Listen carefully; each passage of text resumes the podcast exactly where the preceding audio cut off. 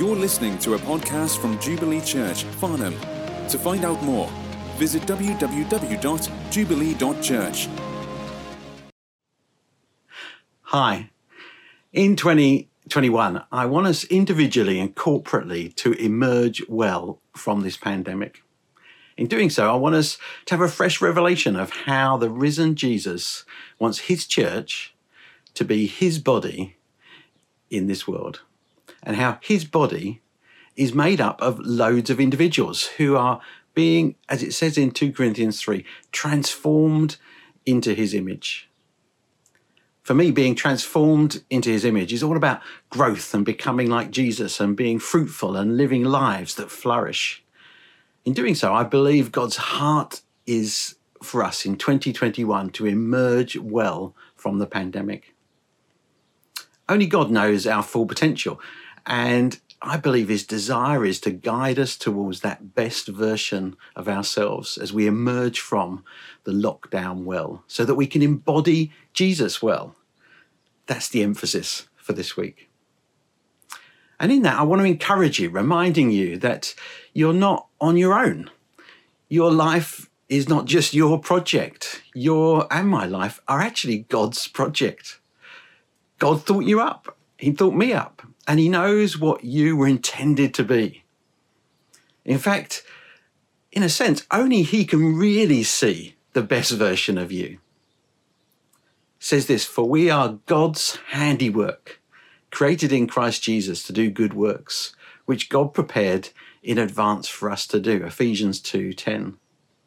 See, God made you and me to grow and flourish to receive life from outside of ourselves, creating vitality within ourselves and producing blessing beyond ourselves.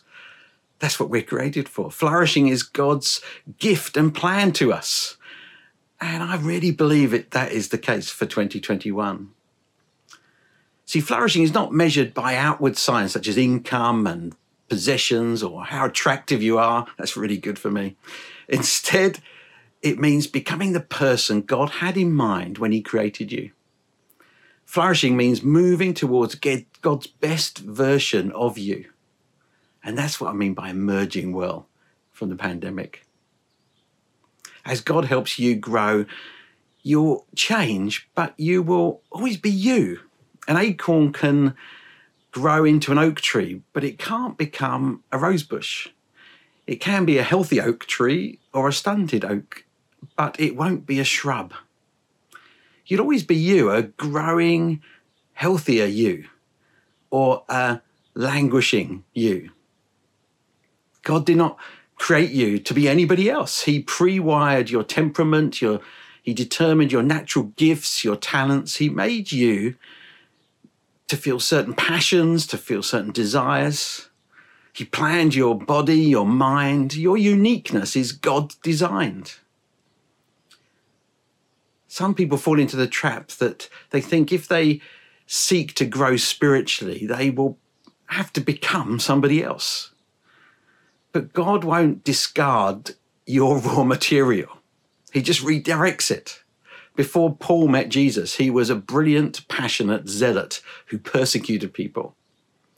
After he met Jesus, he was a brilliant, passionate zealot who sacrificed himself for people.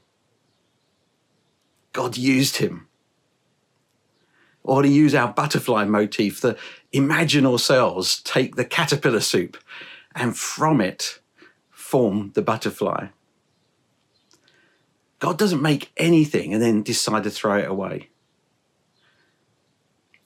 Some years ago, I was profoundly impacted by John Ortberg's book called Me. The subtitle is this the me I want to become, want to be, the me I want to be, becoming God's best version of you. That's the subtitle. And we did a little mini series on it. And I just looked back and revisited the material, and I think it is so relevant for now. So I want to share of it, share of it over these next few days. In it, he says that when you grow and flourish, you become more you. You become more that person God had in mind when he thought you up. You don't just become holier, he says, you become youier. I love that. As we grow in God, we do change. God wants us to become a new creation, it says, doesn't it? But new doesn't mean completely different. Instead, it's like a taking old piece of furniture that gets restored to its intended beauty. The Gubs love the program, the repair shop. It's just like that. People bring in things to be repaired, and experts get to work on it. And God does that to us. Just like the imaginal cells transforming the caterpillar soup into a butterfly. See, God wants to redeem us, not exchange us. If you're a bookish, contemplative type, waiting for God to change you into a wild extrovert who wears lampshades on their head at parties, it's just not going to happen. If He's made you an introvert, He wants to bless that. If He made you an extrovert, He's not going to make you become a recluse. Perhaps it's humbling that I can't actually be anything I want to be. I need to become what God wanted me to be. I have to accept myself as God's gift to me. For we are God's handiwork, created in Christ Jesus to do good works, which God prepared in advance for us to do. I wonder what you'd say if I asked, How is your spiritual life going? Especially under the umbrella of emerging. Well, it's tempting to answer that question by looking at the state of my devotional activities. Did I pray and read the Bible enough today? Have I fasted? Do I tithe my gross or my net salary? These sorts of things. But the problem is that by this sort of measure, the Pharisees always win people can be very disciplined but remain proud and spiteful and not get to the heart of the issue. So, how do we measure spiritual growth so that the Pharisees don't win? In John Ortberg's book, he says that he asked a wise man this question How do you assess the well being of your soul? And the wise man immediately said, I asked myself two questions am I growing more easily discouraged these days? Second question, am I growing more easily irritated these days? Wow.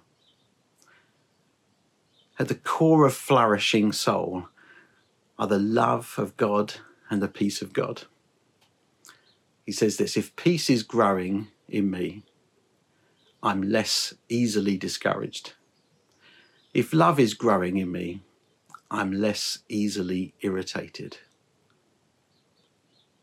Ortberg says that was a brilliantly helpful diagnostic to assess the health of our soul.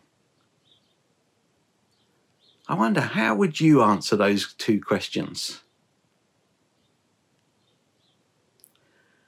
I want to do something slightly different this week and have a number of small little messages that end with a question. So I want to leave you now with those questions and encourage you just to pause and reflect on them. See you next time.